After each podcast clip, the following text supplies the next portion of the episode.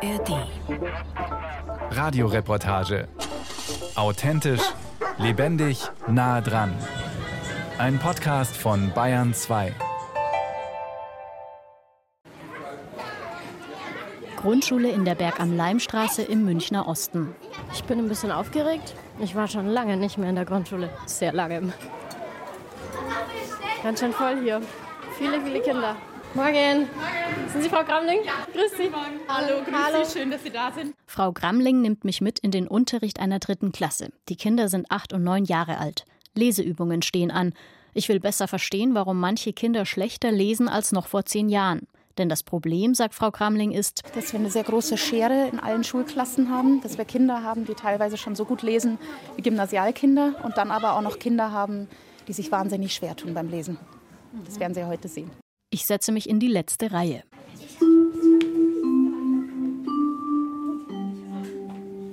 Guten Morgen. Guten Morgen, Frau Gramling und alle zusammen. Als erstes fällt mir auf, was neu ist. Anders als zu meiner Grundschulzeit in den 90er Jahren. Die Tafel ist nicht mehr grün, sondern weiß und hat eine Touchscreen-Funktion. Einige Schüler haben eine Apple Watch am Handgelenk Neben der Tür steht noch ein hüfthoher Luftreiniger aus Corona-Zeiten, der aber nicht mehr benutzt wird.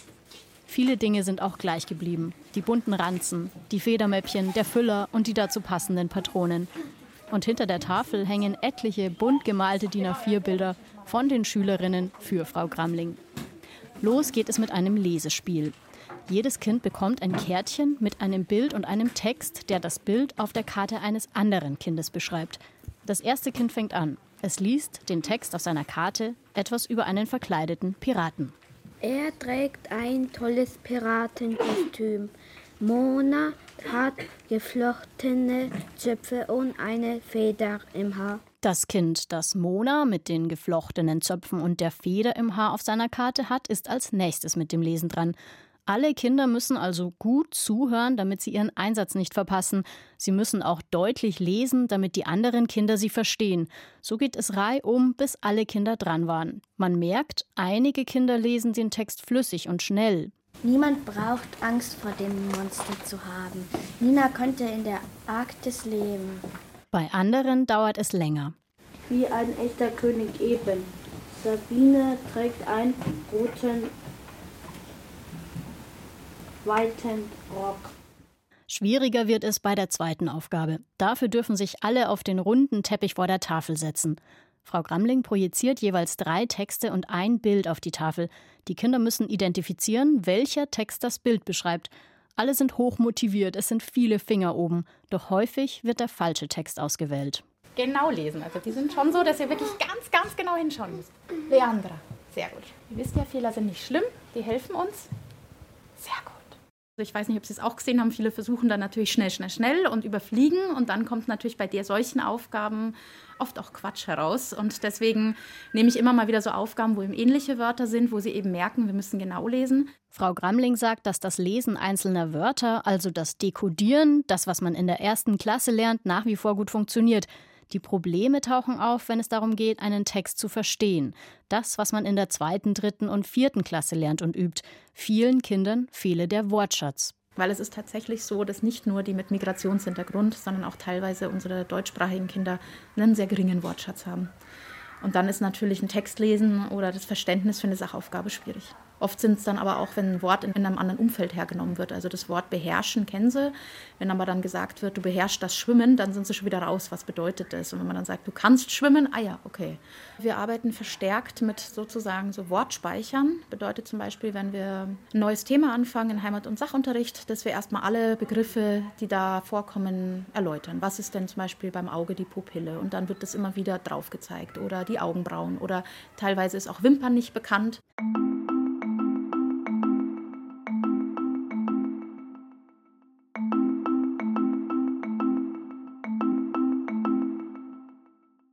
Corona hat seine Spuren hinterlassen, sagt Michael Hoderlein, der die Grundschule in Berg am Leim leitet. Wir merken sehr wohl in Deutsch und in Mathematik, dass die Kinder Defizite aufgebaut haben, die vor allem darauf beruhen, dass sie in den zwei Jahren der Corona-Pandemie keinen regelmäßigen Unterricht hatten.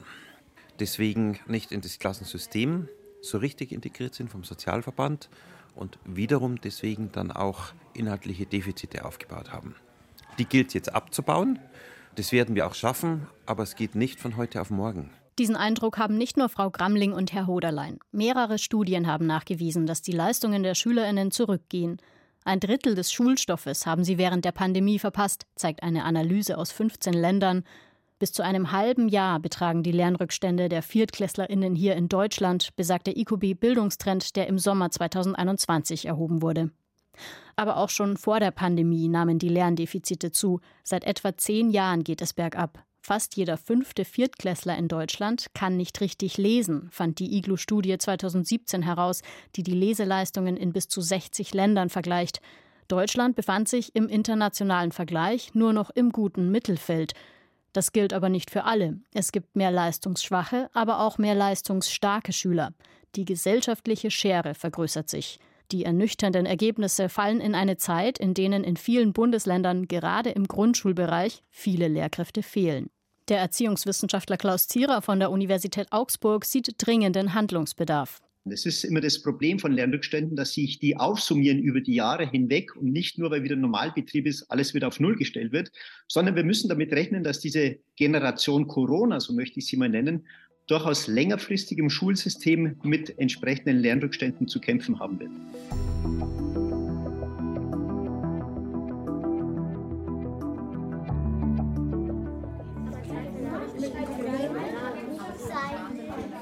In der dritten Klasse in der Münchner Grundschule ist Gruppenarbeit angesagt. Die SchülerInnen müssen ein Leserätsel lösen. Eine Mädchengruppe ist schon fertig. Mir macht halb Spaß lesen. Ich kann am einen Tag ein ganzes Buch lesen, das so dick ist. Wirklich?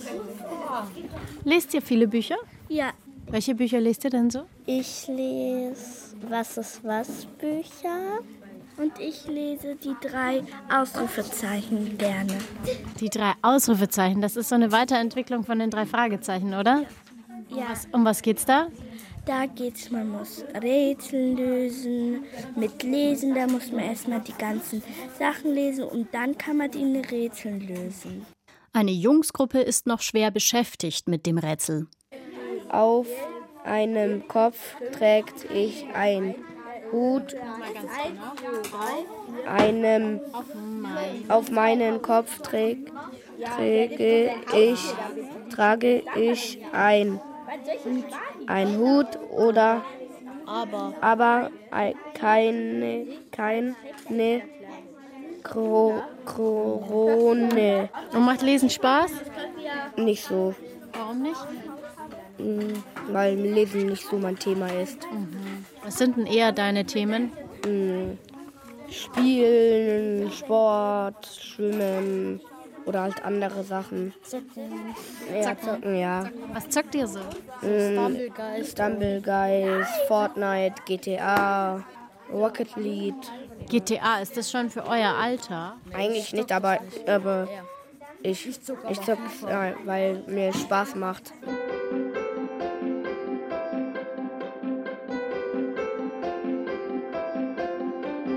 Insgesamt ist die Schülerschaft an Grundschulen im letzten Jahrzehnt heterogener geworden. Es sind mehr Kinder mit sonderpädagogischem Förderbedarf an den Regelschulen, Stichwort Inklusion, und mehr Kinder mit Migrationshintergrund, Stichworte Bürgerkrieg in Syrien, unsichere Lage im Nahen Osten. Dadurch wird es für Lehrkräfte schwieriger, alle Kinder gleich gut zu fördern und sie auf ein gleiches Level zu bringen. In Frau Gramlings Klasse etwa sitzt auch ein ukrainisches Kind, das erst vor ein paar Monaten nach Deutschland gekommen ist. Das verbreitert natürlich nochmal die Schere in der Klasse. Also das ist natürlich Wahnsinn. Vor allem ist es eben auch ein Unterschied. Ich hatte auch schon oft Kinder, die eben auch die normale Schrift hatten, nicht die kyrillische. Und das ist natürlich zum Lesen ein Wahnsinn. Also er zeigt es mir auch oft so, heißt es auf Ukrainisch, wo ich mir denke, hm, ja, muss ich jetzt glauben. Aber die Kinder haben ihn mit sehr viel Herzen aufgenommen, also mit sehr viel Unterstützung vom ersten Moment. An diesem Tag ist eine zusätzliche Referendarin in der Klasse, die sich um das Kind aus der Ukraine kümmert. Und damit auch die anderen Kinder besser beim Lesen lernen unterstützt werden, ist die Schule gerade dabei, ein Leseförderprogramm einzuführen, wie später in der Reportage zu hören ist. Aber Lesen lernen ist nicht alleinige Aufgabe der Schulen, denn wie Bildung allgemein beginnt es nicht erst in der ersten Klasse, sondern viel früher. Hier sind natürlich die Eltern und Großeltern gefragt. Einem Kind, dem von früh auf regelmäßig vorgelesen wird, fällt das Lesen viel leichter. Aber auch die emotionale und soziale Kompetenz profitiert, sagt Simone Emich, Leiterin des Instituts für Lese- und Medienforschung der Stiftung Lesen. Wir sehen in Studien, dass Kinder, denen regelmäßig vorgelesen wird, sich besonders gut in andere hineinversetzen können. Sie denken für andere mit, sie haben einen ausgeprägten Gerechtigkeitssinn. Damit schafft Vorlesen Grundlagen für Bildungs- und Entwicklungschancen, die sich nachhaltig im Leben der Kinder und der späteren Jugendlichen und Erwachsenen auszahlen. Etwa 40 Prozent der Kinder bekommen aber nur selten oder nie vorgelesen, zeigen Untersuchungen der Stiftung Lesen. Lehrerin Ann-Kathrin Gramling. Wir haben viele Kinder, denen wird noch regelmäßig vorgelesen, was ich wahnsinnig schön finde, weil ich sage, es soll ja nicht aufhören mit Beginn der ersten Klasse, sondern eigentlich weitergeführt werden als Lesevorbild. Dann gibt es Kinder, die jeden Abend lesen. Also wir hatten hinten auch die Lesewürmer, die sie dann immer so eine Perle bekommen für eine bestimmte Anzahl von Minuten. Und dann gibt es aber auch Kinder, die das, das halt nicht machen, die den ganzen Tag vorm Fernseher sitzen. Und das ist natürlich schade. Lesen lernt sich in den allermeisten Fällen nicht von selbst, sagt der Psychologe Fabian Grolimund, der in der Schweiz eine Akademie für Lerncoaching leitet. Lesen ist ein enorm komplexer Vorgang, bei dem die Schule auf die Gesellschaft und die Eltern angewiesen ist. Also Kinder, die nur ausschließlich in der Schule lesen und zu Hause nicht, die haben zu wenig Übung. Und wir sehen, dass diese Lesehäufigkeit außerhalb der Schule, dass die abnimmt. Also dass sich die Kinder eher mit Geräten beschäftigen, auf Social Media unterwegs sind im Jugendalter. Also ich sehe das auch bei meinen eigenen Kindern, oder? Ich habe früher gelesen, weil ich wissen wollte, was in der, dieser Geschichte passiert, in diesem Comic. Und meine Kinder hören viel lieber Hörspiele. Und das ist natürlich am, gerade am Anfang viel weniger anstrengend oder als sich den Text selber zu erlesen, wenn ich noch nicht so schnell lesen kann. Also wir haben da die Problematik, dass die Kinder sehr attraktive Ausweichmöglichkeiten haben und deswegen auch ein Stück weit weniger motiviert sind, sich darauf einzulassen. Die attraktiven digitalen Ausweichmöglichkeiten haben noch einen ganz anderen Effekt. Auch wenn in ihnen viel Potenzial steckt, wie wir später noch hören werden, wirken sie sich negativ auf den Wortschatz der Kinder aus. Das hat Ulrich Ludewig vom Institut für Schulentwicklungsforschung der Uni Dortmund herausgefunden in einer Sonderauswertung der neuesten IGLU-Daten, die im Mai erscheinen sollen. Und zwar haben Kinder, die mehr Bücher lesen und durchgehende Texte, tendenziell einen größeren Wortschatz und Kinder, die sehr viel an digitalen Geräten lesen, also in der Regel eher Kurznachrichten und weniger durchgehende Texte, die haben dann eher einen geringeren Wortschatz. Nicht nur für den Wortschatz ist das Lesen von längeren, aufeinander aufbauenden Textpassagen wichtig, sondern auch für das flüssige Lesen und die Konzentrationsschulung.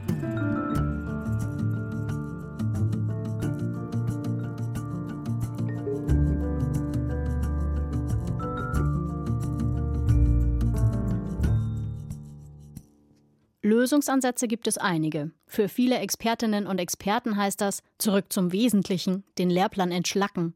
Fabian Grolimund von der Schweizer Akademie für Lerncoaching. Back to Basics, ja. Dass man einfach gemerkt hat, man kommt nicht drum herum, das wirklich instruktiv zu vermitteln oder zum Beispiel die Rechtschreibung und wirklich diese Basiskompetenzen zu automatisieren. Und die Studien, die es dazu gab, die haben eben auch dieses Bild gezeigt, dass zum Beispiel dieser klassische Fibelunterricht zu besseren Leserechtschreibkompetenzen führt, als jetzt so neuere Methoden wie die Rechtschreibwerkstatt oder das, je nachdem, wie man es nennt, Schreiben nach Gehör oder Lesen durch Schreiben. Auch Ulrich Ludewig von der Uni Dortmund empfiehlt, dass man sich mehr auf die Mindeststandards konzentriert.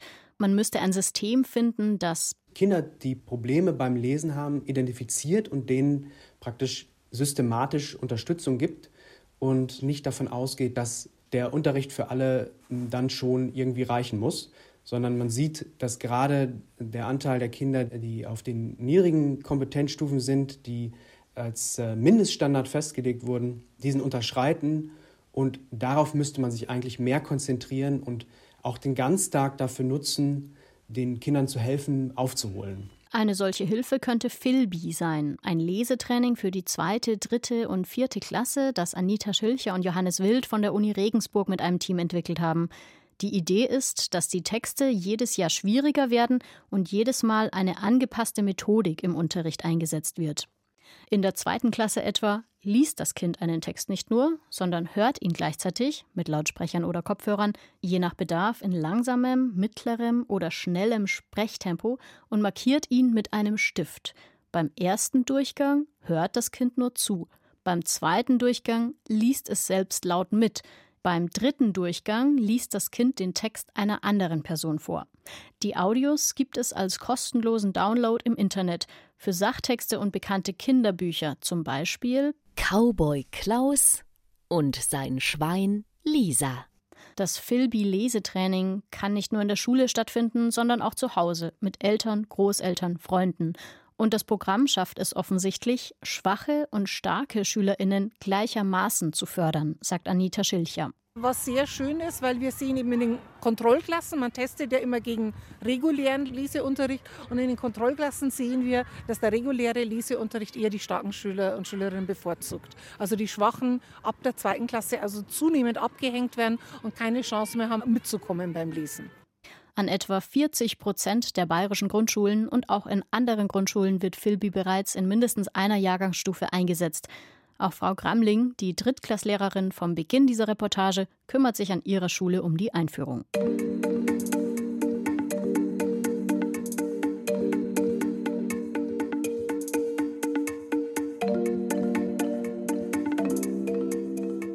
Damit Lehrkräfte die Kinder, die nicht gut mitkommen, einfacher erkennen, sind Lernverlaufs-Apps oder Programme wie Antolin, Lepion oder Quap sinnvoll.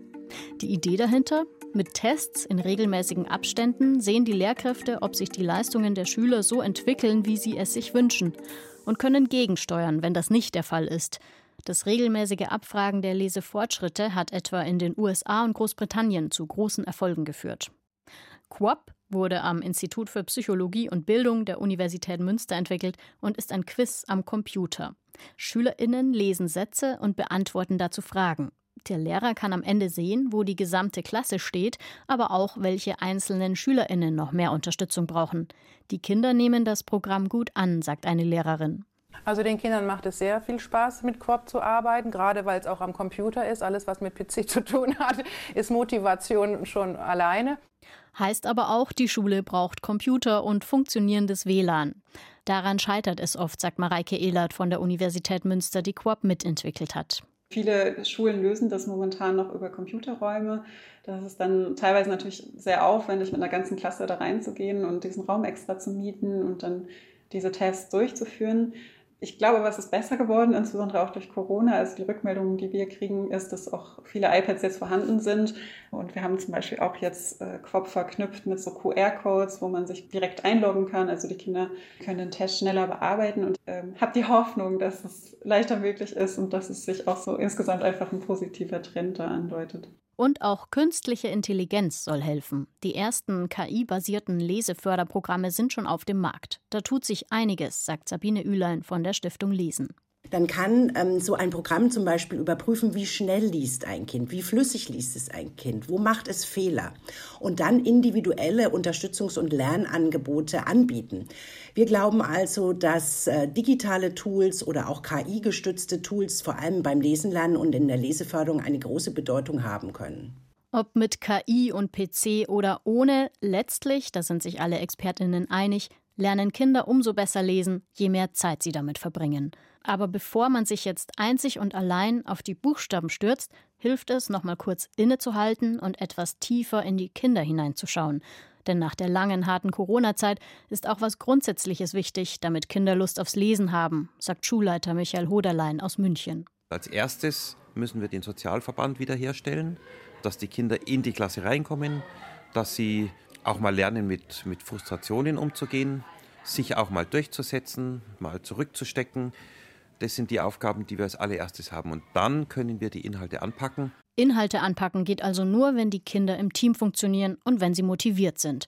Ob in der Schule oder zu Hause, Lerncoach Fabian Grolimund empfiehlt, dass man auf eine Art und Weise übt, wo das Kind das Gefühl hat, es ist lohnenswert. Also ich mache gute Erfahrungen dabei, ich bekomme Wertschätzung, während ich übe. Ich, ähm, die Beziehung ist gut, die Atmosphäre ist gut. da sehen wir einfach bei ganz vielen Eltern, dass natürlich der Stress dazu kommt oder und die Übungssituation für das Kind dann unangenehm ist, dass es häufig Konflikte gibt, dass es zur Abwertung kommt. Statt Bestrafungen und Stress Druck raus. Ein in der Bildung insgesamt längst wichtiger Fokus, sagt Klaus Zierer, Erziehungswissenschaftler an der Universität in Augsburg. Ich warne auch immer in dieser Debatte davor, dass wir nur auf die Lernleistungen schauen. Der ganze Bereich der psychosozialen Entwicklung, wo wir auch Daten haben, die nachweisen, dass beispielsweise im Bereich der psychosomatischen Erkrankungen, von Depressionen, von Vereinsamungen die Quoten sich verdoppelt, zum Teil sogar verdreifacht haben bei Jugendlichen und Kindern mit Auffälligkeiten, machen deutlich, dass das ein Bereich ist, der ungeheuer wichtig ist, wenn wir Bildung umfassend und ganzheitlich verstehen. Bildung soll mehr umfassen, soll besser werden. Zwei Milliarden Euro beinhaltet das sogenannte Aktionsprogramm Aufholen nach Corona. Mit der Gießkanne wurde es verteilt. Dabei sollte das viele Geld endlich die begünstigen, die es am meisten brauchen. Brennpunktschulen, Sprachkitas. Und vielleicht könnten die Bundesländer, anstatt ihr eigenes Süppchen zu kochen, zusammenarbeiten und voneinander lernen.